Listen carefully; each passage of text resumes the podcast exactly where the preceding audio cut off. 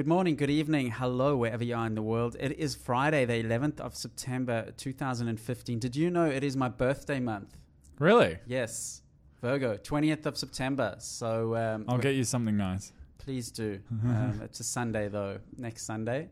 My birthday. Um, We're having birthdays for whole months now. I think so. We've actually got a lot of lot of Virgo, a few Virgo birthdays in our office. Good old the famous Jimmy, our famous dinosaur. um, anyway, you're listening to episode 63 of the It's a Monkey podcast. As nearly always, it is a beautiful sunny day looking in downtown Sydney. Uh, Friday afternoon, we have had a long week here in the Managed Flitter office. So um, we've really worked hard to carve out 45 minutes for you. So we really hope you enjoy this podcast. But we have a fantastic podcast. As always, um, we're going to kick off with some news, and as always, there's um lots of lots of tech news. Um, um, and this week we had the Apple conference, and we'll be talking a little bit about um, some changes to to Tinder. Um, we've got an interview coming up later on in the show with Eric Elliott, who uh, wrote a fantastic article about um, how to build high velocity development teams. And um, really, one of the best articles I've read if you're a, a tech founder, if you're managing teams. Um, Eric runs a uh, business that um, trains people in JavaScript. He's a JavaScript evangelist, um, I would say, and uh, we speak to him later on in the show. So um, uh, um, that's coming up a little bit later. As always, or often with me, is Nick Barker, who is the product lead at Managed Flitter. Front end, doing all sorts of bits, bits and pieces. Back end, um, commonly known as full stack, right? beyond the full stack, Nick. yep, as always or often, it's good to be here. um, digging in bits and pieces. Well, let's um, let's first talk um, Apple. Big week, lots of announcements. Um, quite confusing for us non-Apple folk like me that aren't, you know, absolute obsessies.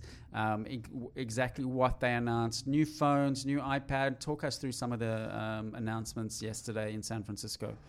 Yeah, well, it was uh, pretty standard for one of their, I guess, interim conferences. The same of, uh, sort of thing that we've spoken about before. How one year they'll do the S models for the iPhones, and then the next year they'll do sort of like the big reboot. So this was a pretty typical uh, interim year, I guess. They refreshed a lot of products. So on on the um, sort of less exciting end, there's uh, new new iPad minis and new uh, standard size iPads as well. So they just refreshed the hardware and all of those. Um, there was a bunch of cool announcements about the watch, although I don't personally have one, so I can't tell you from personal experience how it's going to affect me. But they're releasing a new uh, watch operating system. So And there was some new high-end iPad release. Yes. So moving sort of into hardware, essentially they have released a 13 inch, or they're going to release a 13 inch Retina iPad. So any of you who have a 13 inch MacBook Air or 13 inch MacBook Pro, it's going to be the size of the screen of your laptop. Um, which is really, really huge. It's it's it'll be the biggest tablet on the market, I'm pretty sure, or close to at least. And they didn't announce any changes to MacBook Airs or MacBooks, did they? No. absolutely nothing. Yeah, it was it was all mobile devices, everything either running uh, iOS or WatchOS, essentially. And I believe the price points in some of their new phones are post north of 1,000 US dollars. Oh yeah, so the uh, iPhone, I the six S and the 6S Plus came out. it's always confusing to remember the order because, as I was saying before, uh, I don't know if a lot of you realize, but Samsung has phones out at the moment called the Galaxy S6 Plus. And so there's a Sam- uh, uh, the Samsung S6 Plus and the iPhone 6S Plus, which are currently, you know, they're going to be on the market at the same time. So it's pretty confusing. But um, yeah, they've released refresh models of both the 6 and the 6 Plus. So the, the um, 4.7 inch, I think, and the 5.5.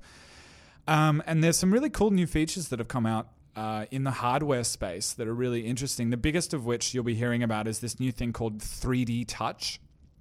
So, if any of you have seen the new uh, Force trackpads on any of the Apple uh, laptops, the MacBook Pro and the new um, MacBook, the thin one, they uh, the trackpads can now sense pressure. So essentially, you can do different things depending on how hard you click. There are sort of two levels of click that you can get by pressing harder. And they've basically taken that tech and they've put it behind the touch screen on the new iPhones. So you can uh, sort of click the touch screen, I guess, and they have haptic feedback for it. So it feels like you're actually clicking a button. Um, and it allows you to do all these sort of sneaky new features. You've got to go watch the videos if you want to get a sort of a really, really good visual preview of it. But essentially, they're doing stuff like if you're on the home screen, uh, you can now click on the or, or sort of do the new sort of force click, the 3D click on the message app, for example, the messages app and instead of opening it, it will open a small little uh, quick menu that has like composed new message, reply to most recent message, you know that kind of thing. So they're they're doing these all these new sort of quick look preview features kind of thing, which um, you've never really been able to do on mobile devices before. So it's it's pretty it's really pr- pretty revolutionary actually. There hasn't been many changes to the to the touch um, to the way that the touch system works uh, since multi-touch, I guess, which uh, allowed you to do pinch zoom and stuff like that. So it's it's really really interesting what they're what they're doing with it. It's um, the price points. I mean, our, our, Australian dollars weakened a lot. So in Australia, I would imagine they're going to be what 13 14 1500 dollars. The new phones, yes, outright at I least. this yeah. is the top end. Yes, uh, yeah. So these are these are the very top end phones. Um, another little interesting thing off to the side. Uh, people often talk about oh you know like there's the famous comparison which is like before the the new range of phones came out apple had released like 12 phones in total and in the same time period samsung had released like 800 and so people always go on about you know apple always thinks really carefully about the products they release and they make sure that if they do something they do it right one of the things that sort of went counter to that at the at the um, conference this year was they sort of quietly removed the iPhone 5C from stores. So they've stopped selling them basically. In in the background of this conference, they've sort of decided that the budget 5C was not a good idea at all, and they've silently sort of killed it in the background. It might have been cannibalizing their high end products as well. Yeah, who knows? I mean, they, they I don't think they actually ever released really solid numbers on that, so we don't know how it went as an experiment. But it seems that it didn't exactly work out for them.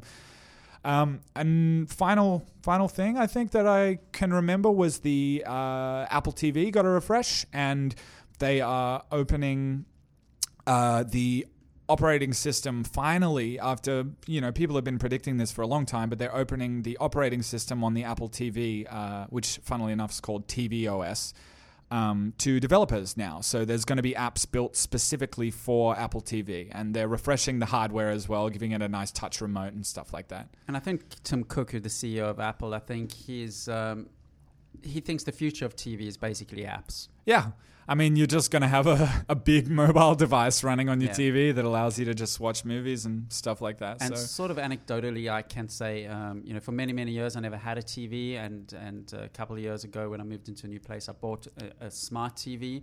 And that's exactly right. I mean, I watch YouTube on it. Netflix, which Netflix Australia, I'm pretty disappointed with. I find yeah, me too. Honestly, I, I find their inventory um, pretty poor. There's obviously licensing issues, etc. Yeah, I doubt it's their fault, to be yeah, honest. I yeah. also doubt it's their fault. And um, and and I use the SBS on demand, ABC on demand, mm. um, things like that. So I I very very rarely watch free to air live TV. I mean, I and I think we had the chat earlier in the office that um, live TV, live radio is is really in trouble. Yeah, it's, it's, it's absolutely really in trouble. It's going to have to morph at the very least, if not just totally be revolutionized. Just uh, talk us through. Um, any of that. So the Apple Watch, did they speak? There, there's there's a whole heap of new Apple Watch besides the software. I believe there's new faces, new straps, new all sorts of. Uh, yeah, they're re- they're releasing a whole lot of of different colors for things. Um, different colors, like combinations of both the the color of the hardware, so the color of the metal, obviously, and there's a, there's you know innumerable new number of strap options and stuff like that. I think one of the really interesting things that Apple's now realizing for for a long time they really had clamped down on on the the sort of range of industrial design that they were offering. You know, they'd offer one type of computer. It was silver. That was it. You know, they offered. You know, when the when the um, first iPhones came out, there was only one version of it, and now uh, if you go on their website, they've uh, basically across their entire range of devices, they've released this new like rose gold as a color, which is sort of pinky. Um, and they now have that across all of their devices. And I guarantee you that people are going to want to be matching this stuff. You know, they're going to have the same color phone and computer, or they get the same color dock for their phone, and you know that kind of stuff. So I think offering people the ability to to choose these colors is actually going to be a really big thing for them. And um, I mean, we spoke about in the last podcast how the Apple Watch is the number two wearable after the Fitbit. Mm, it is. Um, I've been using my my um, new generation Pebble Watch. I enjoy it mainly, essentially, as a notification device. Mm. Um, their user interface has got a lot to be desired. We bought um, Kate Frappel, who's um, a designer and um, you know general general uh, general hands on deck here. I don't know what else to call us all here. Um, an Apple Watch to have a bit of a play with it, and actually decided to drag Kate in and to actually she's just come back from a from a, a holiday. And um, Kate, you want to pop in the, the mic, Nick's mic, and we'll, we, I want to chat to Kate about um, the Apple Watch from someone who's who's actually used it. I mean, Kate's an iPhone user, uses Instagram a lot, Pinterest a lot, Facebook a little bit, Twitter a little bit. Um, Kate, what has I mean, how long have you been using the? Uh, firstly, welcome to the podcast. Thank you. Good to Um, be here. talk nice and closely to the mic. Um, close. how long have you been using the Apple Watch for? It's probably about two months. Okay, and um, Not long before I left. Yeah. Talk us through what you're loving about it, what you're hating about it, how it's integrated with uh, your everyday life. Um, at the moment, I'm similar to your Pebble. Actually, really enjoying the notifications and the. I think they call it the haptics, the vibration behind it. It's really nice. Um, the sound as well. I mean, it, like sometimes you need to turn on silent, but um, it's like a. It's easier than looking at your phone. Yeah.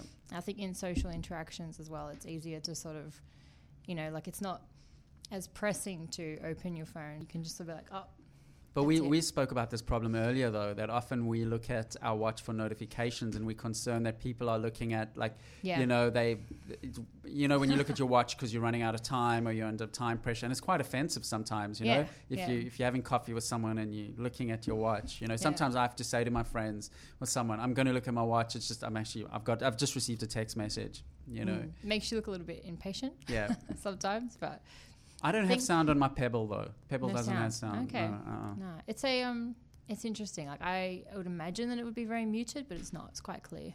Same with if you make a phone call as well. Yeah, so the Apple Watch, you can make a phone call. I can't make a phone call on, on my watch, but you can actually um, talk into sort of, uh, you know, um, what what's that? Got a Um, microphone. yeah, no, Yeah. what's that cartoon where he's spoken to his watch?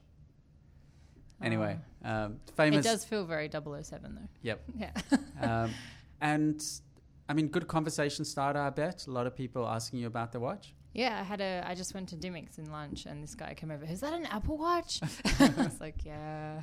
It's like, can you make phone calls? Can you send messages? It's like, yeah, it's good. And um, I think the main thing as well, Siri, she picks up very well. Like you just have to say, hey Siri, and she's like, tension is grabbed, and So you can make a Can do that. calendar entry really easily.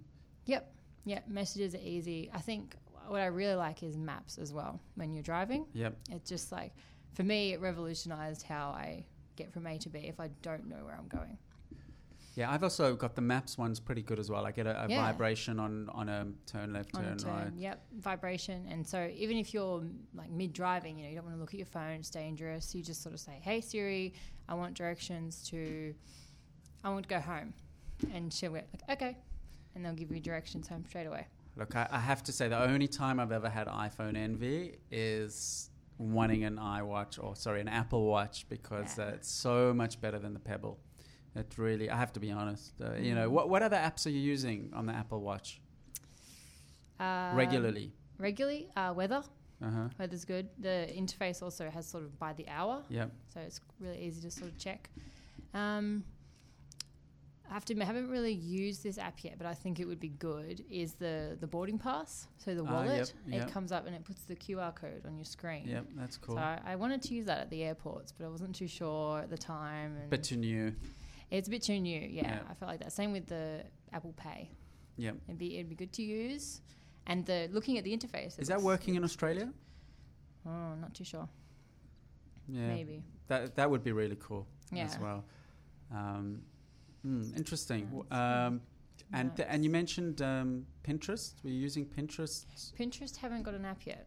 Really? They when the Apple Watch was being launched, they were pitching Uh-huh. as if they were going to have an app, and it was really interesting. They were going to almost show you where the places that you had Yeah. pinned were, and show you directions there, so you could visit the places that you'd pinned. Or pins close to where you're Or at. close to where you are, yeah. Very It was- geolo. It was a good location. idea, but they haven't done it yet. Same with Facebook. There's no Facebook. Oh, is there no. Facebook? No Apple? Facebook. No, you Mm, can get. Facebook notifications Uh huh.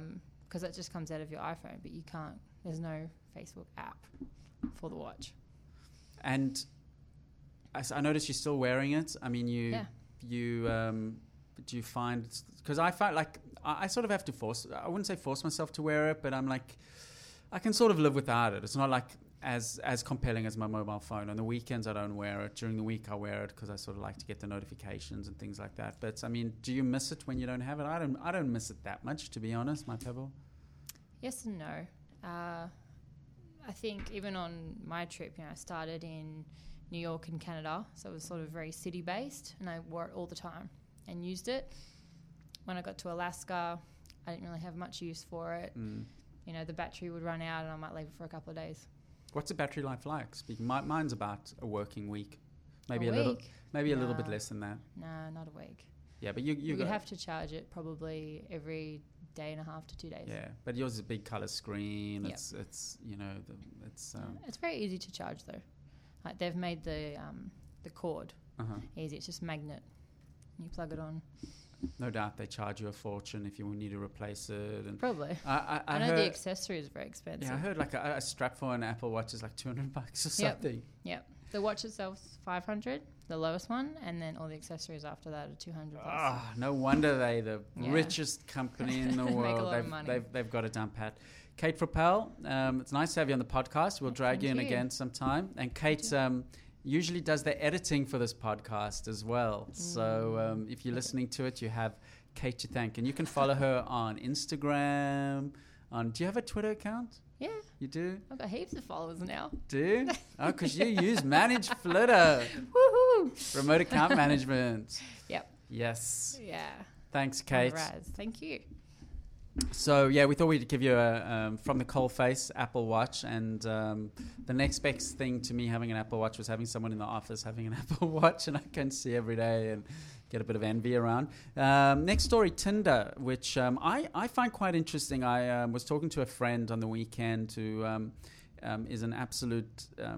I, I call her the Tinder queen, and she was showing me how she uses Tinder. And uh, Nick, what I found really interesting was Tinder's almost like it's almost like a social media network, right? You match with these people, they stay matched with them. You upload photos which are called moments that stay live for 24 hours, and people can like these moments. And it definitely seems more social media network than dating app in many ways. So Tinder have recently announced the premium version a few months ago, um, which is very clever, which allows you to have a back button in case you didn't say yes or no in the right way, and you can match in other locations in the world. And now they've released something called Super Like, apparently, which I think is um, a bit of a dumb idea, but I mean, it's almost like they're looking for just. Okay, so not only do I like you, now I super like you. Anyway, tell me your thoughts about Tinder and all these bits and pieces.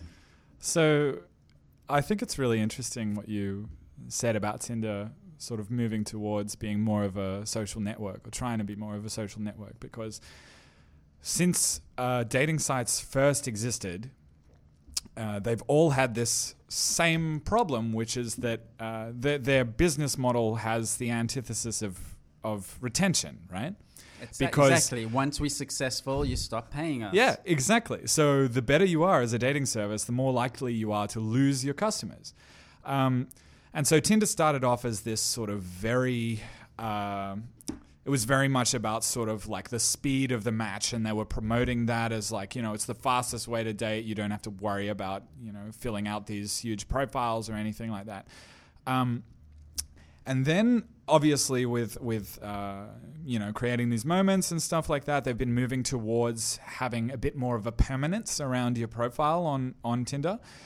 But unfortunately, now, as a result of that, they've swung a little bit too far back the other direction, and people aren't taking it as seriously as an app for actually, you know, dating anymore. Because a lot of people just use it casually for fun, without, uh, you know, without the intention of actually, you know, going on any dates with the people who they, who they actually, you know, swipe on.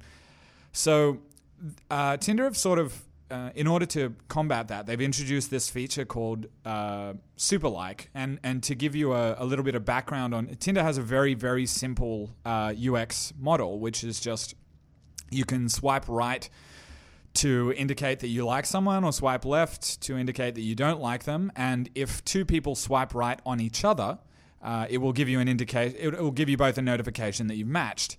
So what super like does is if you press super like on a person, as soon as they see your profile, it will notify them that that you've clicked super like on them, even without you making a decision on them at all.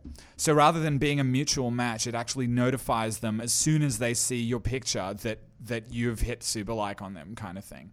So basically, they're, they're trying to create these two parallel classes, essentially, of one of people who are uh, like actually serious about the dating element, and then other people who are just more into it, sort of like casually, as like you said, as a bit of a social network. I think. Yeah, interesting. Look, I mean, and uh, on the TechCrunch article, which we'll link to in the show notes, a spokesperson from Tinder said that they may introduce other filtering features as well. So if you've matched with people and then you can filter them by eye color, you know, like closeness, location. Um, in, interesting. I mean, I mean, it's what's interesting about these products. You know, whether you look at Tinder or Snapchat, is um, they all sort of land up becoming media. You know, hmm. me, media media platforms. In a way, you look at Snapchat as, as now. You know, um, the, these media um, products are pushing a lot of stories and things on Snapchat apparently it's doing incredibly well. I haven't seen any of the latest things. You know, Tinder's becoming more of a social media network and something. Um, so, um, I guess the risk for them is um, always cannibalizing their initial initial value, but maybe they reach such a critical mass that they they can afford to, to, to muck around with it. Yeah, I mean the interesting thing is about all these networks. I mean, uh, very wise people, a number of them have said that that uh, often the speed at which something rises can predict the speed at which it'll fall. So I, I guess a lot of these um, networks, especially like uh, Snapchat and Tinder, are, are, birds of a feather in, in terms of how fast they expanded initially. Their, their initial user acquisition numbers were just really very, very impressive. And one of the problems that they're having now is that they they have to be very intelligent about how they release new features now because the products are so simple that every new feature changes it quite quite dramatically, and um, they have to move in a direction now where they can actually retain these numbers and they don't get seen as you know just another fad that that turned up and then and then disappeared you know 10 years from now and in a way twitter the, the twitter challenge in, in a way sums up what they face where okay twitter's sitting at 300 million users right does it focus on these 300 million users, make um, you know business cases within that, and and serve these 300 million users, and be good at being what Twitter has been good at being up until now, and being even better at that, or does it go okay? We want to be one billion and beyond, and we actually need to become something very different to mm. reach that. And and that's the same then for Snapchat or Tinder. It's, and and there's a case for both. I quite like the former argument. I think, um, y- you know, otherwise you land up uh, being too many things to too many people. But um, um, yeah, I mean, uh, and I mean, Facebook, you know, you don't want, you know, I don't want any of these, and especially Twitter, I don't want them. I mean, if, if in my opinion, it'll be like, well, we shouldn't be trying to be Facebook. Facebook's yeah. Facebook. Yeah, I mean, the really interesting thing about about all of these sort of companies in this dilemma, of which Twitter is one, uh, is that these social media networks are extremely vulnerable to the whims of their users en masse because the idea of, of leaving a social network is a very, uh, I guess, viral is the correct word. It's a very viral idea. As soon as people, you know, as soon as a mass exodus starts among your social group, you don't want to be using that network anymore. And it just spreads from one person to the next. So they're always extremely wary that you know, making the wrong decision could have the, their entire user base collapse overnight. And it's not exactly the same type of product, but Craigslist is very famous for um, not making any changes. You know, Yeah. A- a- and They've they- been exactly the same the whole time. I mean, yeah. they still sort of style of you know 1997 or whenever it was it was started, and um, you know if if it don't if it's not broken, you know don't fix it type story. But um, it, that's that has its own risks. Oh, yeah. um, as well. Um, you use um, something which I don't know many other people using, which is Telegram. yes, I do. Um, Um, Telegram for I, I don't know if we've actually spoken about it on the podcast we- we- before. we Uh, we- might have. I mean, it's yeah. a it's a WhatsApp equivalent, a more secure WhatsApp. Yes, built by the Russian um, Facebook, the equivalent of Russian Facebook. um, yeah. those the, developers. the one of the original founders of VK, I th- Right. was it VK? Yeah, one one of the one of the Russian major Russian social networks. Um, it's funded by a trust that was started by by him, and they are basically their main central focus is they want a clean, extremely fast, uh, no frills, I guess, uh, messaging, instant messaging experience. And on top of that, they want it to be as secure as possible. They don't want people to be able to snoop on your messages.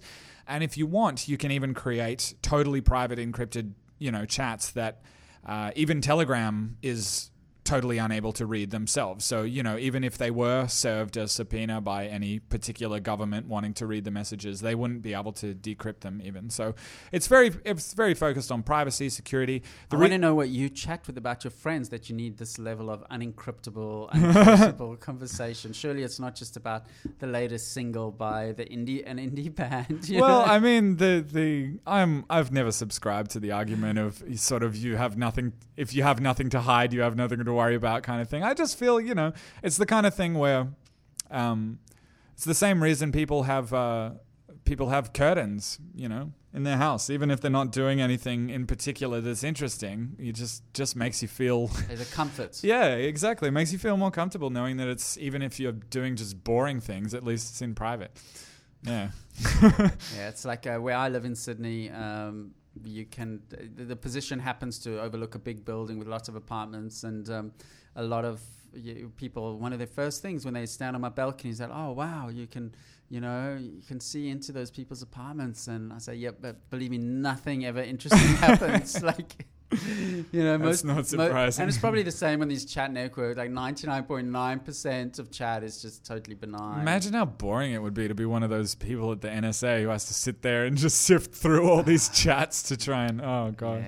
Yeah. Um, anyway, those that's social media networks. We're going to take a quick break and we're going to talk to. Um, we're going to play an an interview with Eric Elliott, who's uh, from Parallel Drive. He wrote a fantastic article about building high um, velocity development teams. Um, remember, you can tweet us at Monkey Podcast. You can email us at podcast at itsamonkey.com. You can follow us on Twitter. You can follow us on Facebook. We love hearing from you. Um, we love putting these podcasts together about every two weeks. We're trying to be uh, more diligent about them. This is episode 63. We're going to take a short break and we'll be back with the interview after the break. The It's a Monkey podcast is brought to you by Manage Flitter. Manage Flitter helps you to work smarter and faster on Twitter. With Manage Flitter, you can schedule tweets for appropriate times, gain insight into your Twitter connections, grow your Twitter account, and much more. Go to manageflitter.com for a free trial. You're back with It's a Monkey podcast. My name is Kevin Garber. We talk about everything relating to tech, the tech economy, startups on the show. And as most of you know, I built a little company called Manage Flitter, which has over 3 million users. And one of the big, if not the biggest challenge um, in my job is finding um, the right people to join us for uh, this crazy startup journey. And um, one of my team members the other day actually uh, sent me this article called How to Build a High Velocity Development Team Be the Quantum Leap.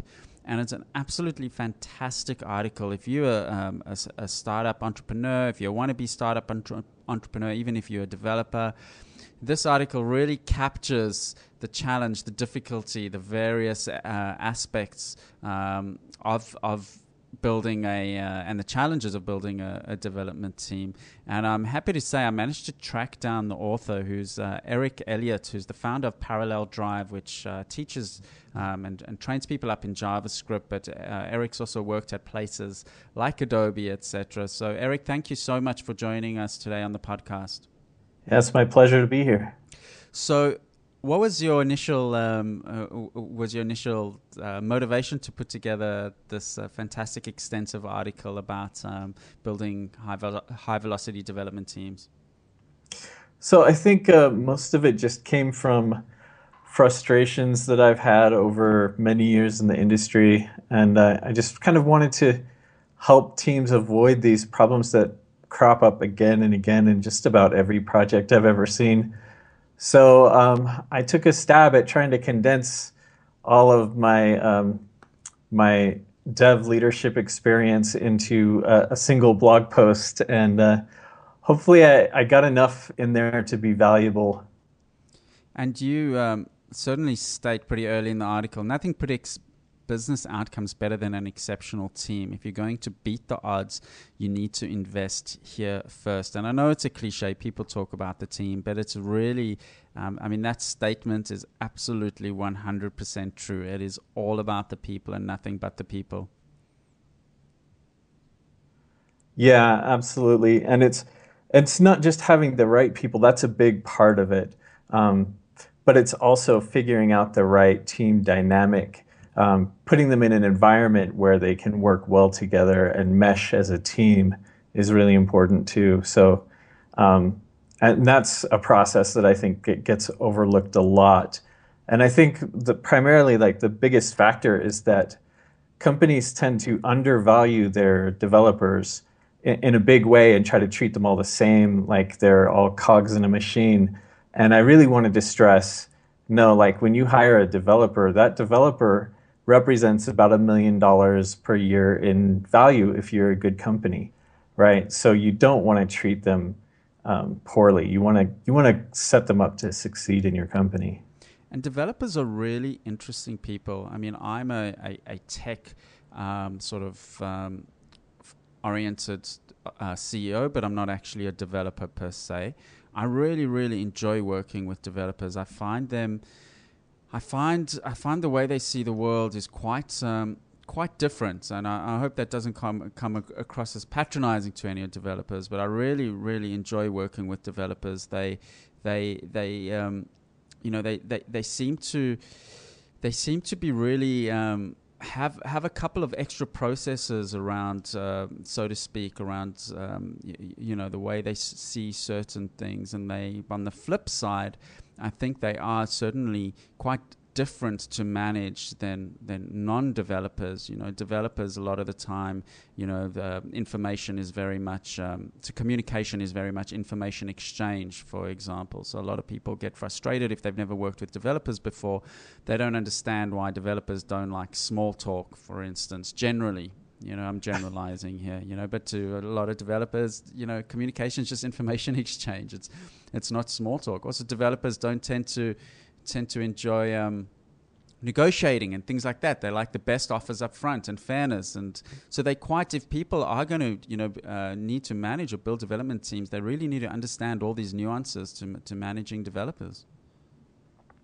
Yeah, and I think that there's there's really a lot of different types of developers, and as as we expand the tech education and things like that, we're going to start reaching a, a much broader um, type of in, individual who's attracted to the field.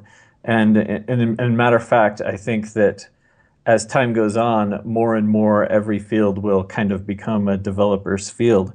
So, um, in terms of like developer typecasting, I think a lot of that is going to is going to um, start to evaporate a little bit. But uh, it's really good to understand that developers, uh, what they do every day is they practice uh, they practice logic, and uh, when you do that all of the time, your brain kind of gets stuck in that mode, right? So, um, for instance, when you interrupt a developer who's deep in thought, they might be a little bit cranky, but that's because it takes them about 20 minutes to sink back into the deep thoughts that they were thinking about. So um, I, I think just being aware of those types of things that developers are very interested in, in facts and everything is like uh, quantitative and uh, there's empirical evidence for everything when you're when you're talking about things.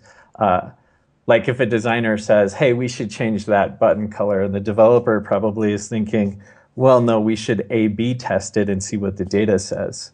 So yeah, it's it's important to understand things like that about developers. And you've and you're very um, you you really push for collaboration amongst developers as well. Oh, absolutely. So one of the big problems in the industry is that there's a very wide range of skill sets and there's so much to learn about development that no one developer can learn everything they need to know. So what's really important is that developers have the means of communicating with each other easily without interrupting each other constantly. So uh, asynchronous communication like online chats tend to work really well for developers versus like a lot of people are used to working in an office together and they just walk over to their their neighbor across the aisle and and start talking to them with developers that's probably not the best idea because uh, that interruption is going to cost the business a lot of money first of all because when you interrupt a developer like i said it, it can take them like 20 minutes to sink back into the problem so asynchronous like chatting and communication that way or uh, emails rather than going and interrupting them is probably the best way to get them collaborating well. And there's also uh, things like GitHub that uh, that let developers review each other's code using pull requests and and they can make comments on the code changes that some other developer made. So if they could catch mistakes or they perhaps know a better way of doing something, and there are opportunities to educate. But there's also it works the other way. Some developers uh, will have a lot to teach. Uh, the more experienced developers will have a lot of wisdom around like how they think about code, and so exposing junior developers to um, to the great code of a senior developer who's got a lot of experience is very valuable too. So. Uh, yeah, definitely collaboration is essential when you're working with developers. And let's talk about this. You you address the issue of languages, you know, and obviously there's um, and there's all sorts of languages in our in our industry, and um, I mean, we like to take the attitude that smart developers can, you know, switch and change and learn, um, you know, development um, languages as they need to. You're very bullish on on JavaScript. Um, talk us through why that is and, and why you feel that. Um, I mean, do you feel that you know a, a language agnostic attitude? is is is best, or, or, developers should perhaps focus on certain languages? Talk us through a little bit um, on your on your thoughts on that. So, firstly, I think it's wise to to agree that developers really can pick up just about any language and learn how to be productive in it. So that's very true. And it's also very wise for developers to do that. Uh, I wouldn't. I wouldn't want to know fewer than three programming languages personally, because uh, different languages uh, have different ways of thinking about problems. Uh, they kind of force you to think differently about pr- the same problems.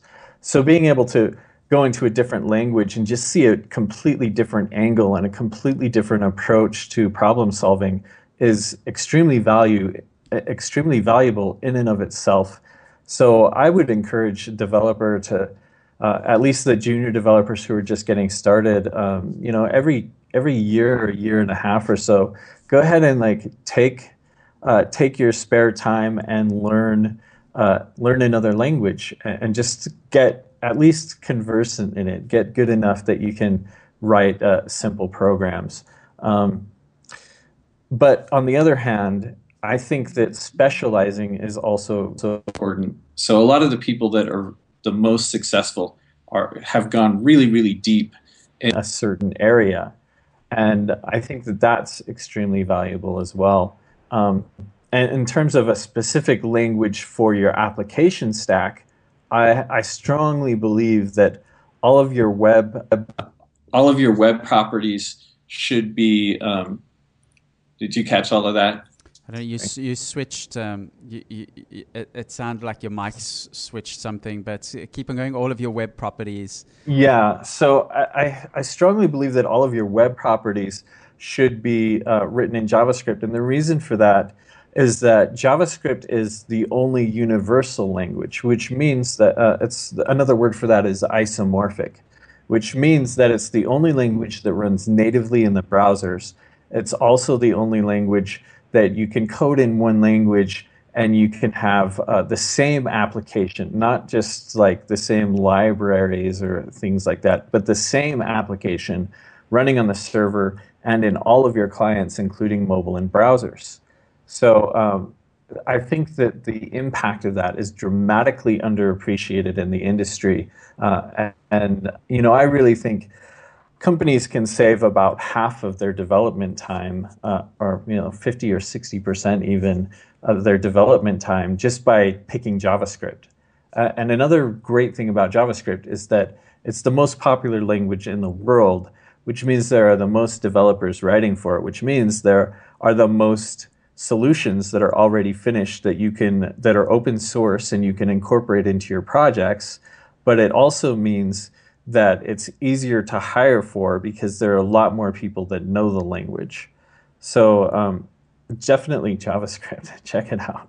Do you and and Eric? Do you feel? I mean, uh, you know, um, in our little neck of the woods, there seems in Australia there seems to be a real skills crunch in developers. I believe in Silicon Valley and other parts of the US, there's as well. Long term, I mean, do you see um, a problem that that there's not a diversity of people getting attracted to the industry? Does it still have a perception issue, or or is it just because I'm a I'm a CEO uh, on on on the one side of the table, so it always seems like there's a shortage of candidates? Is there actually a shortage of candidates, and and are enough people being attracted to this industry? There is certainly a shortage of candidates, and one of the problems is that we're just not teaching it like we should. Um, I strongly believe that uh, computer programming is the next. It's literacy. Literally, like our kids that are growing up in schools today, by the time they get out and they graduate into the workforce, uh, in 25 years or so, there's going to be in the United States alone, there's going to be four million fewer um, fewer driving jobs, just driving vehicles, because they're all going to be replaced by uh, self-driving vehicles, and um, you know, and the jobs that get replaced, they're all going to be the programmers who design those systems and design the apps that work with those systems. And you know, believe me, there's a whole industry of uh, commuting apps are going to pop up for people who are just sitting in these self-driving cars with nothing to do because they don't need to pay attention to the wheel anymore. Uh, you know, those kinds of things uh, are really important. There's, uh, you know, it's it's not, not just one industry. It's every single industry across the board is going to be replaced. Uh, a lot of human workers are going to be replaced by um, artificial intelligence and robots and and just more efficient processes and more efficient way of doing things. And a, a lot of those people need to be training in the skills that will matter in that economy. Our future economy is much, much more digital than our current one. So uh, we really need to be training people for that. Um, and there's definitely a current shortage. There's uh, in the United States alone, there's there's a standing demand for over 300,000 developers right now. Um, there's at Crazy. least there's at least 90,000 JavaScript jobs alone paying more than $100,000 a year that are not being filled right now. That's a standing demand. Any just go anytime and you can search and there's 90,000 open JavaScript jobs. So um, and that's just in the United States. You know, worldwide it's much much bigger. So uh, and by that by about 2020, this gap is going to increase uh, to about a million uh, open jobs for programmers that are not getting filled because there just isn't enough talent in the marketplace. And I think there needs to be a seismic shift in the way we look at um, literacy, and, and I think I think computer programming is still viewed as a an optional subject or something to do if you're interested in maybe perhaps, but we don't treat um, arithmetic or reading or writing that way. We, you know, we don't ask the kids, well, if you don't like reading or writing, you don't have to do it. It's like, well, you, just, you, you know, and I think and I think code's got to be up to a certain level at least. Everyone should be able to whack up some markup or a little JavaScript app at least to that level. Yeah, I completely agree. Uh, I don't understand why students are forced to take statistics in high school, but they're not forced to take computer programming classes when they have the same kinds of applications. Uh, you know, and things like calculus and, and trigonometry, we teach the students those things, but we don't teach them how to apply those things on computers where they're most often used in the real world. If you're getting an engineering job and you're using those kinds of techniques, you're doing some kind of programming. And it, it's ridiculous to me that we teach them how to do it on paper, but then we don't teach them how to do it in a way that's going to make sense to them and transfer to usable skills. It's like um, uh, there's a, a, I don't remember which country it was or even which professor it was, but somebody went and and was speaking in um, South America. Uh, I think it was a famous physicist, and they were talking about uh, the the state of science education there, and they were talking about how. Um, the students would learn something like uh, about, you know, for instance, how light reflects off of surfaces and um, polarization and things like that. And so they're talking about this polarization filter, and they, this, the, the professor says, What would happen if you held this up to the window and looked through the polarization filter at the water outside? And of course, uh, a polarization filter, you know, it, will invert the polarization so it changes the the way that light is perceived. It it makes it disappear or, or appear, you know, and it, and it can. That's why we have polarized sunglasses to help us avoid things. Um, but they don't understand the connection. Like they can tell you the, the formulas, they can tell you exactly what the rules are, but then they don't understand that this has a real world application. So I think it's ridiculous that we're teaching students these things. Like a lot of people in the United States, they learn algebra, but then they have no idea how to use algebra once they leave high school.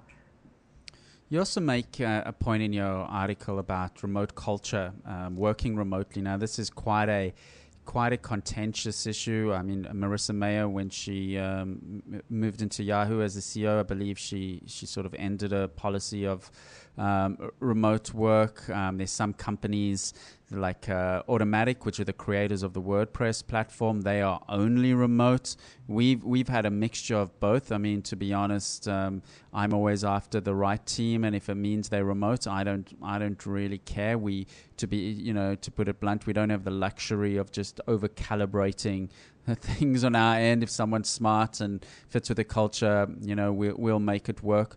You make some specific um, points about uh, remote culture, and you seem to be very, um, very um, in favor of it. Yeah, absolutely. So um, I just want to make one more point about the last topic sure. before I run, run into this. Um, I'm actually hosting a, a film called Programming Literacy, uh-huh. Um, and that's being produced by JS Cheerleader on Twitter. Um, but that film is all about the need for uh, better education and getting more people into the pipeline for uh, computer training. So definitely check that out. It's uh, programmingliteracy.com. Programmingliteracy.com. Um, we'll, we'll put a link in the show notes. Yeah, absolutely. Um, so addressing remote culture, I think um, a lot of people have this false perception that being in an office means that you're being productive. Um, well, when you're talking about developers or even just anybody who who has to like really concentrate on their work to get something big done, um, it's absolutely the the opposite is true. Like if you're in in the office, chances are you're getting distracted by a conversation that your coworkers are having, or you're, weighing in on some API design that somebody else is responsible for, or you're getting distracted by the smells coming out of the kitchen. I know in San Francisco, at least, uh, a lot of the startups have kitchens right there in the offices.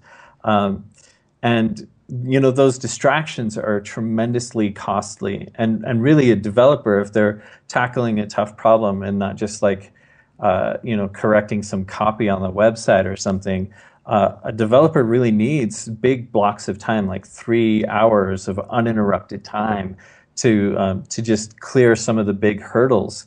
And what happens in the office situations is that developers in the office don't get a chance to do that. So what they'll do is they'll come in very, very early or they'll stay very, very late so they can get that interruption free time, or they'll spend their weekends clearing those hurdles.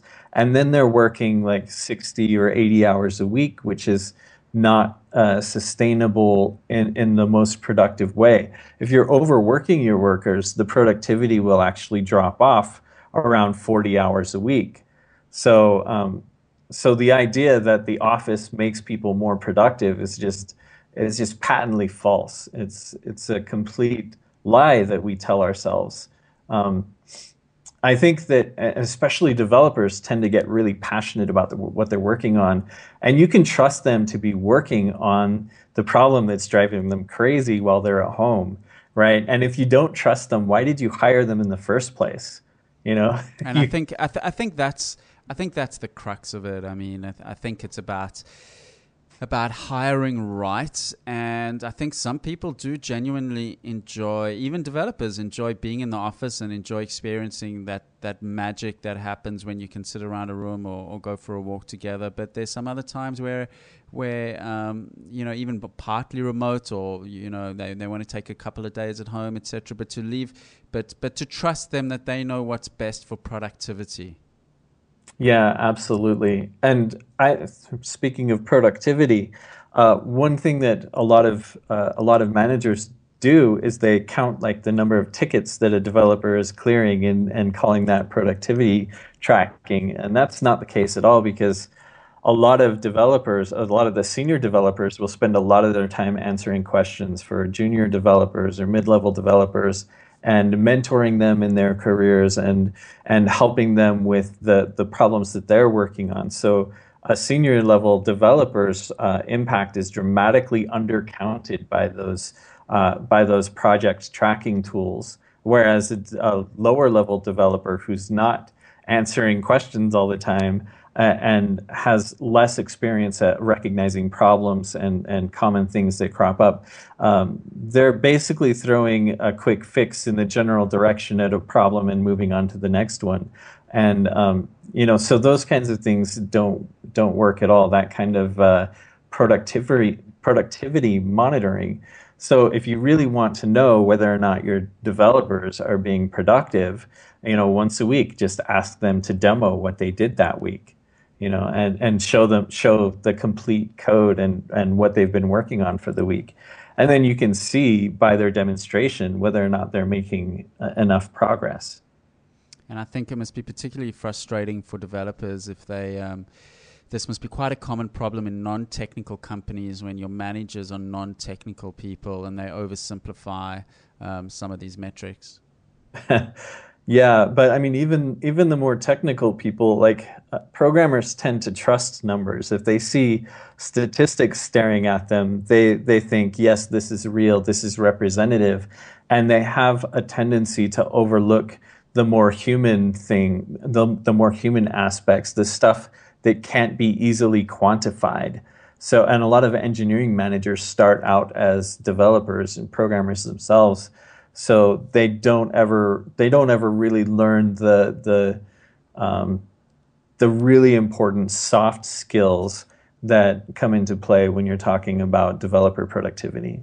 And it is. I mean, being as someone who's at the other, the opposite end of the table, as as the CEO and sort of leading the teams, it is something that's a bit of an art, and um, you know when to push, when to pull, when to leave it alone, when to check in, you, you know, and, and I think I think one of the mistakes that I've I have seen by some friends who have businesses and, and lead technical teams as well is is at the end of the day you can't forget that um, these are people you know Yeah. and, and their productivity is also going to wax and wane and they and they got their life and and it's and and that's okay actually you know this is a marathon we're in together and as long as over the long haul we all produce something that's okay Absolutely. And I try to tell managers when you're talking about a, a really experienced developer, give their um, give their work more time to produce value because they're they're the ones that are mentoring your the rest of your team. So they're obviously not going to make as many short-term wins as even the most junior developer in the shop who might come out at, you know come out of the gate like firing, right? And there's there's this real value that's being injected into the company by anybody who has a lot of knowledge and willingness to share that knowledge with the rest of the staff and that that stuff is really hard to track and really hard to quantify but you can just you can you can feel it just by uh, just by observing their interactions with the other developers and um, and by asking the other developers that work with them um, what it's like to work with them. Uh, I think a lot of the junior level developers will be ranting and raving about how much they're learning on the job because of this developer. So I think that really takes a lot of time, and you let you have to let the values sink. And I think also, um, you know, what I like about our industry as well is that it is an industry where juniors and inexperienced people can actually um, contribute a huge amount. And um, I'm always saying to the team that I, I'm always open to the right juniors. Um, it's, it's, uh, I guess it's unusual in our industry that a lot of, you know, quote unquote juniors have been coding since they were 12 years old or something. So in a way, they've actually had a five years experience by the time they hit the workforce. Yeah, uh, I started learning when I was really young, and I know a lot of other developers get into development through video games that they got addicted to as kids, and they just wanted to learn how to do it. So there is there are a large number of developers who started um, who really started to learn this stuff, you know, before they were ten years old even. So by the time they get to the workforce, they might have ten years of experience in the language you're hiring for and uh, it just doesn't show on their resume. Um, but also, junior developers can be uh, tremendously good at soaking up new knowledge because they don't think they know everything. Whereas a lot of senior developers, uh, they do think they know everything. So, uh, cut out again. That's okay. But- you, you with us. Sorry. Yeah. A lot of senior developers do think that they know everything, and um, they're harder to coach, and they're harder. It's harder to get them to improve, um, and it's harder to change their mind about things. Whereas somebody who's really junior, uh, a, senior developer can come along and train them up in the way that you guys do things at your office um, in, in a really short time. And it's amazing how much people can learn when they're collaborating on projects. I think that that's really underestimated in classrooms, even. But if you give a, a bunch of a bunch of high school students laptops and say, make this game in JavaScript, and then just walk away for three months, when you come back, even if none of them knew anything about JavaScript, when you come back, there's a good chance that there's going to be a JavaScript game on that laptop when you get back there, right? It's just, uh, I think it's a tremendously beneficial thing to hire those junior level developers and get the fresh blood into the system. They have new ways of thinking about things and and they can approach problems in a different way and they, they might they might bring something very valuable to the team that you didn't think that they would. And then, yeah, and as you mentioned, there's less rigidity. Um, you know, there's as we get older, and um, you know, I think to all of us, there's just you, you know we, we atrophy in certain in certain ways, and, and I I I always love to to bring on the um, you know grads and the new the, the new fresh pair of eyes, and, and in fact, I try to sort of coax out of them what the, what they actually seeing, you know, because to see any any operational sort of things that don't make sense to them, and, and try to make it safe for them to be really honest with um, Yeah. you know to, to question some of our practices and go against my own um, you know um, naturally part of my job to be conservative in certain areas to actually push back on that and to let them refactor and rework and bring in the new tools and bring in the new technologies and not just just go down that uh, you know not go with the historical momentum Yeah, another great thing about junior developers is they might have really good ideas about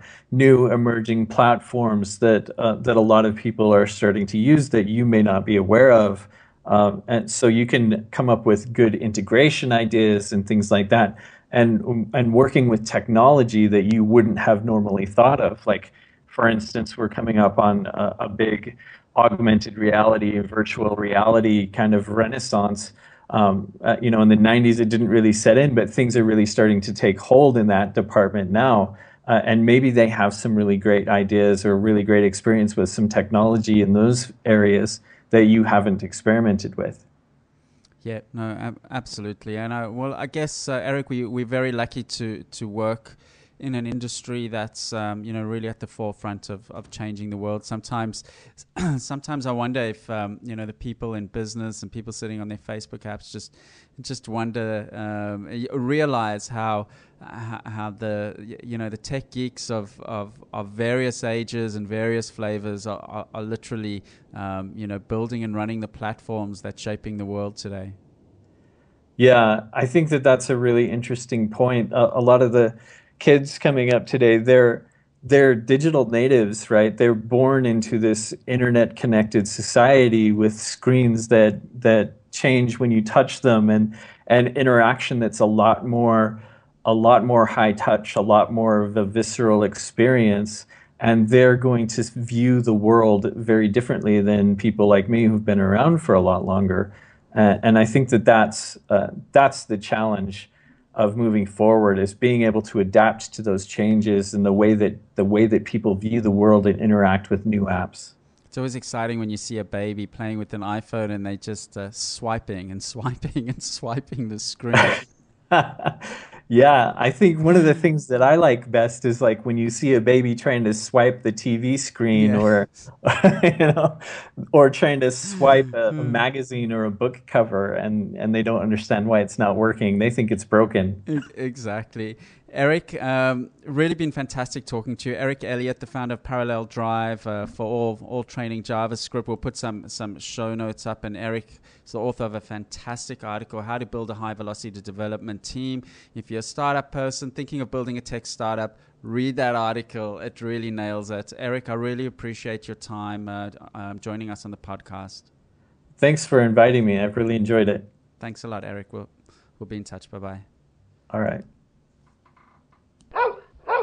The It's a Monkey podcast is brought to you by CheckDog. Use CheckDog to easily review and monitor your website for spelling errors, broken links, and broken images, all with the push of one button. CheckDog can also automatically monitor your website and notify you of newly introduced spelling errors. Go to checkdog.com forward slash podcast to receive 50% off your first month subscription. Checkdog.com, helping the world's leading websites keep their content error free.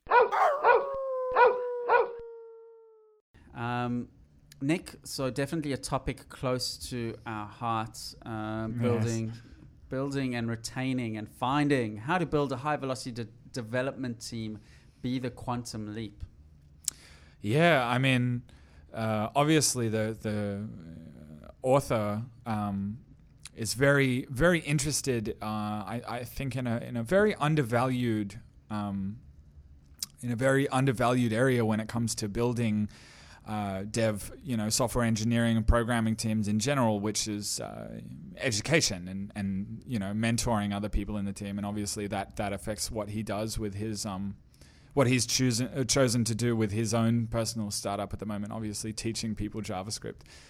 Um, but yeah, the the one of the one of the interesting things that I really uh, would like to talk about as an aside is sort of the the idea of uh, JavaScript in general. For those of you who aren't n- necessarily familiar with uh, software engineering and programming. Um, JavaScript is a uh, lightweight uh, scripting language that traditionally, for a long time, has been the language that runs in your browser. So when you go to a website and you, you know, a lot of the visual elements that you'll see will be controlled, created, or manipulated in some way with JavaScript. And just recently, over the last, you know, number of years, as as uh, was spoken about in the in the interview, uh, JavaScript has finally made the leap to being used um, in the back end and in, in so many different places. Often people, you know, joke joke uh, about JavaScript running spaceships at some point eventually, but I don't I don't suspect it's going to get there. But but yeah, you sort of get the point. It's it's really interesting to see how it's expanded and gained favor as a language. And um, yeah, I mean, definitely Eric, uh, Eric's, um, you know, the JavaScript, which um, is I mean I mean who actually what was JavaScript spun out of? Was it a W3 consortium thing or what what was the origins of JavaScript? I believe and I'm not 100% certain on this, but I believe that it was uh, created at Netscape originally, I think. It was a project by just like two or three guys. Brendan Eich, so I don't know how you pronounce his, his name in particular, one of the original creators of JavaScript. Um, and and, and, people might may also it's important to note that actually the link between Java and JavaScript is actually not strong. Well, yeah, non-existent, unfortunately. Yeah, so yeah. It's, uh, I think it's for non-technical people, it's confusing. Yeah, definitely. Um, that they both have, um, they both have the word Java in them. Um, yeah, you're right. It's Netscape. JavaScript was originally developed by Brendan Eich while he was working for Netscape. Um, yeah, so I have no idea how to pronounce that guy's name. Unfortunately, I'll have to look up the, the phonetics on Wikipedia just to see it. Yeah, so uh, apologies to him if he ever hears this, and I've made a horrible mockery of the pronunciation of his name. Um, but he ended up being, uh, I think the the CEO, the chair, or the director, uh, something uh, along those lines of Mozilla in in the later years. Mm-hmm. Um, as as obviously uh, a lot of people uh, are not yep. familiar with with the fact that Netscape, uh, a, a, number of people in Netscape, it ended up being spun out into what we now know as the Mozilla Corporation, who of course make Firefox is probably the the browser Firefox is probably their most um, uh, thing they're most famous for at the moment. Yeah, so JavaScript has been around for a long time, and it's uh, actually so interesting. Even um, as a non-technical person to learn about the history of programming languages and which ones have come in and out of favor over the years and you know now of course uh, things are going to change even more drastically the way that he was speaking about teaching teaching uh, coding to um, uh, primary school students or, or people when they're feel, very young. I feel so strongly about that, as you can probably tell in the interview. I feel so, so, so strongly about the fact that um, you know, coding is not it's not being taken seriously enough. And yes, I, know, I, know I agree. I know we got a vested interest because we, you know, always often looking for developers, and um, you know, it's it's the, to, to you know the, the the demand for developers far exceeds the supply. But there's no discussion. I know Atlassian. I mean, we're looking out of the window. Atlassian's across the street from us. I know Atla- Mike Cannon-Brookes has spoken about the same problem as well. Is that if we have to whether globally or in Australia, you know, we we need. You know, the, you know, we're leaving a lot of innovation on the table, whether it's a cure for cancer or the next social media network or whatever it is that's that changes our lives. I mean, mm. Kate, Kate and I were talking the other day about um, Facebook and how the concept of ambient intimacy has actually changed our life. How you can stay in touch with people um, it's a scalable. It's made it scalable to stay in touch with so many mm. people, you know. And I was saying to Kate because she's a lot younger than me that, well, surely maybe people just did more face to face 20 years ago. I'm like, no, we didn't. You just lost touch with people. that's all that happened. Anyway, the point I was making, you know, with more developers, you know, it's it's that's what's driving innovation. These are a lot of technical innovations, and we need to take that seriously. Absolutely. I mean, I I honestly, honestly believe that in the next five or 10 years, there is going to be a new startup unicorn which appears around the area of, of programming education, private programming education. And they're going to spread to a lot of different countries because I, I guarantee you, at first, it's going to be a lot easier for people to expand uh, support or, or send um, their their children or, or whoever it may be to private programming schools than it is going to be to change the public schooling curric- curriculum because everybody I think knows um, you know there are very few people who would have gone to gone to a public school or a high school that wasn't using you know still using textbooks that were printed 30 years before they got there you know what I mean? Like the public school curriculum doesn't exactly change at light speed. So I, I really think there's going to be a huge demand for uh, private programming tutors uh, as as the new generation of people grow up. In the in the same kind of way that um that uh, parents who are sort of I guess very very serious about uh, their kids succeeding uh, early on in education send their kids to tutoring for for maths and for, for science and for English kind of thing. I, I guarantee you there will be a huge surge in sending kids uh, to to private lessons to learn coding. What do you think as a developer about what of a lot of what Eric says about finding the right developers, retaining, and look, you, you know, your attitude towards your development team? Well, it's it's really hard to know with this kind of stuff. I mean, it's it's super interesting that we have all of these like very, uh, I guess, there are a lot of attitudes towards how you should build a development team and that kind of thing that are all at very different ends of the spectrum. And I think it's it's very representative of how new the field is. Like we don't have a sort of you know if you if you went to a civil engineering firm, you'd probably find a very similar man, uh, managerial structure at at the vast majority of all the places.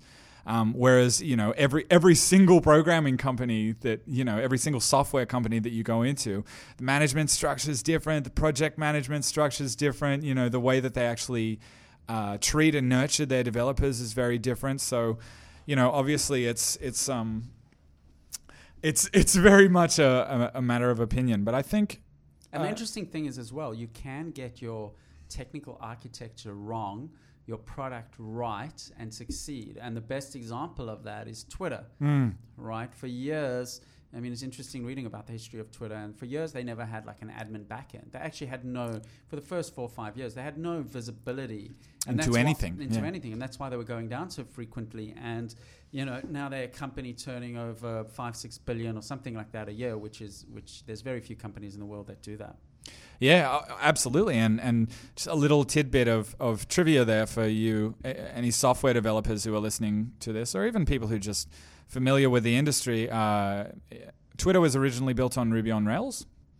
Um, and unfortunately, they are now held up as the prime example of how difficult it is to scale Ruby on Rails into something that's really big. You guys might, but in fairness, everything's difficult to scale. Yeah, that's that's very true. But yeah, un- unfortunately, um, I've experienced this, you know, a couple of times now, and I really think that uh, moving, you know, into the future, it's going to become a very common thing for startups to do, to uh, do a really, really fast, uh, you know, build a minimum viable product as fast as they can using the technology that's built to to produce these things as fast as possible, and then after they they prove product market fit, throwing the whole thing out and and building it again with a plan to expand really big. I think this is going to become a, a common trend because uh, it's what people are doing anyway. But at the moment, they're sort of spending a couple extra months or even years struggling with that initial architecture before they decide that they need to rework it. Whereas if they came at it with the plan that okay, this isn't going to last for that long. If we succeed in product market fit,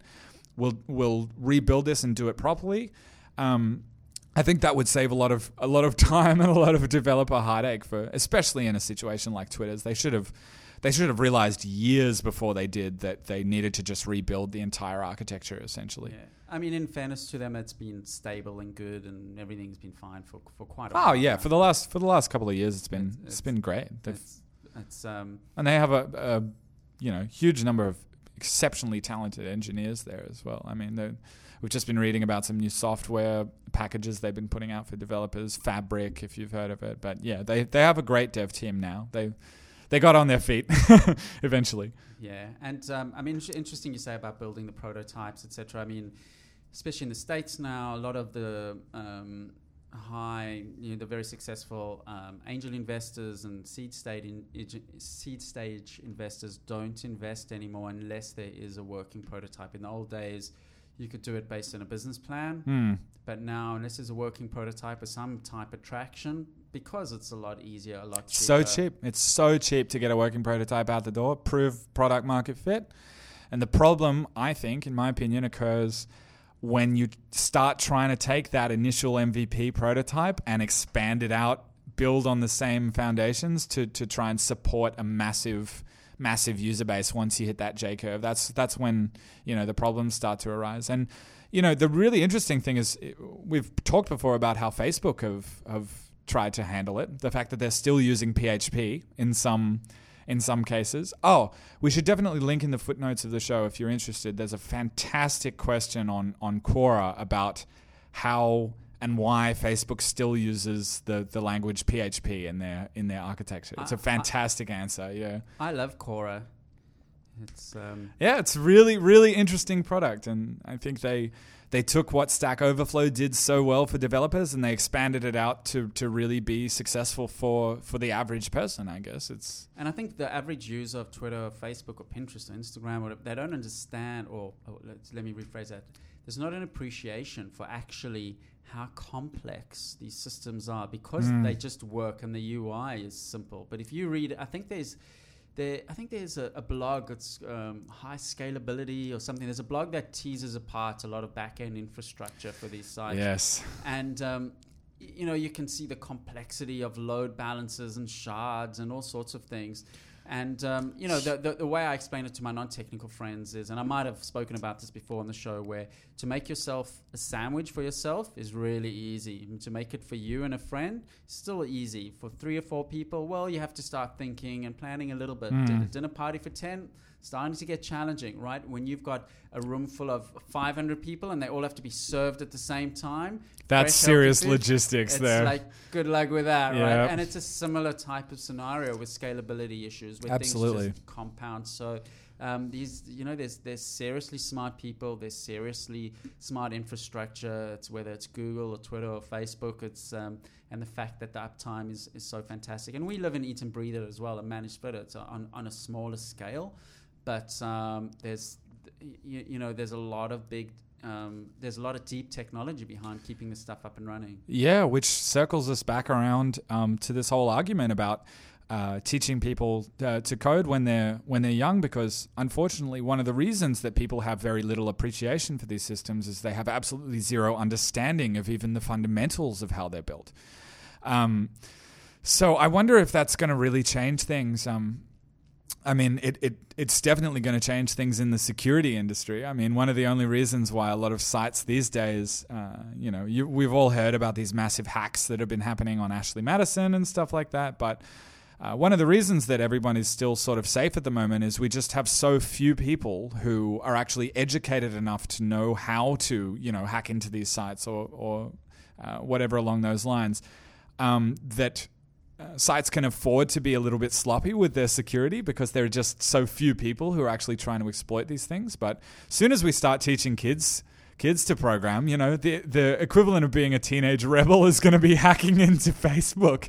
Well, I mean, I think I went to a talk. It might have been a TED talk about someone that's taken these um, special ruggedized laptops into Africa and um, you know basically just given them with the, to the young kids and let them play play around with them and um, they locked down a lot of you know the, so you couldn't get into Mm. the command lines and everything but of course kids being kids They worked few it out. they worked it all out which is a fantastic thing in a way Mm. right it's a fantastic and now you can imagine you know i'm from south africa. I, i've got to understand I, I, I would regularly meet people who i felt if they had opportunities for education would be doing fantastic things. So you can imagine um, you know how much untapped you, you, you know um, entrepreneurial hunger technical hunger there is there. So we've still got a lot of um, as a as a as a humanity as a species we've still got a lot to um, to, to, to sort of um, go horizontal with with giving equal opportunity you know? And i think as an industry we may as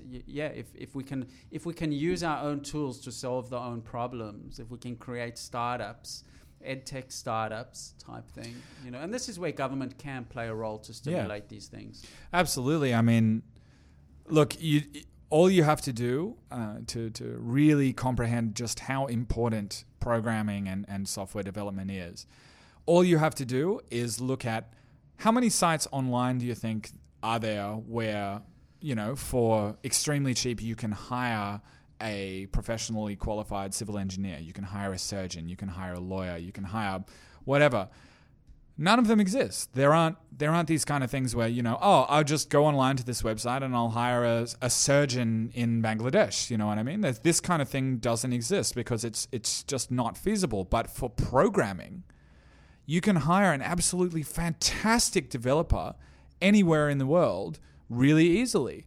Um, because it's totally decentralized and it, and you don't have to be local in order to be able to do it and it's it's producing these you know incredible results now in in in uh, developing countries.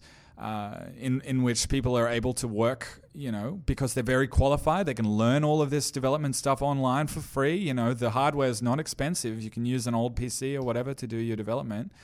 Um, and then they can work for these huge overseas, you know, firms in, in developed countries and, and earn a very decent wage from that kind of thing. It's a it's a great equalizer in a way, I guess. Uh, development is a skill. It is, and I think in uh, places like Bangladesh and India, I, mean, um, I don't know what the stats are, but I think a huge percentage of their development efforts are for um, you know, Overseas companies. for overseas companies. Yes, absolutely. Good export, uh, good export earners for them as well. Mm. You know. By the way, I also wanted to say I know we have a lot of listeners from the US, and a lot of the U- people in the US um, that I meet are a little bit um, um, unaware that Australia is closer than they think it is. It's only one flight away from from uh, the west coast, and our Australian dollar at the moment is really low. So if you're looking for a great cheap holiday.